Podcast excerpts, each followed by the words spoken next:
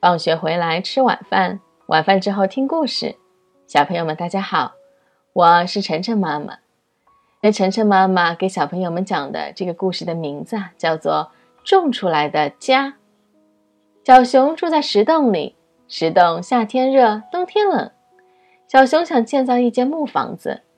小熊拿着斧头到山上去砍树。小鸟看到小熊拿着斧头，很害怕。小熊，你要砍树吗？对，我要砍树建房子。小熊挥了挥斧头。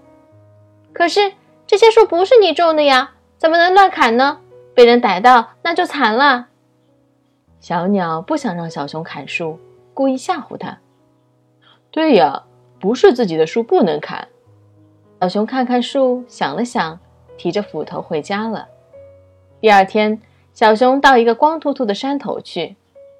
我要在这里种几棵树，等它们长大了再用来建房子。十棵吧，十棵足够了。不多不少，小熊种了十棵树。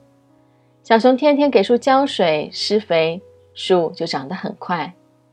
几年了，树长大了，可以用来建房子了。小熊提了斧头要去砍自己的树，但是这些树长得枝繁叶茂，就像一排绿色卫士守护在山头，山显得很美。小熊就舍不得砍自己种的树了，就住在石洞里吧。这么多年都过去了，也习惯了呀。小熊提着斧头回家，一路上小熊想：我还要种树，种满整个山头，让山。变得更加美丽。小熊就天天到山上去种树，把山头都种满了。这些全是我种的树，我要看护它们。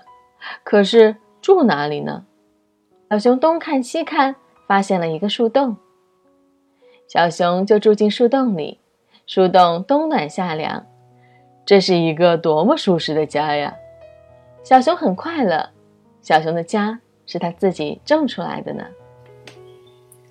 好了，谢谢大家收听今天的节目。每周一到周五晚上七点，晨晨妈妈准时来给大家讲故事。请订阅晨晨妈妈在喜马拉雅的频道，或者关注晨晨妈妈的公众号“上海 Nice Story”，也就是上海人加故事的英文单词组合。今天的节目就到这里了，再见。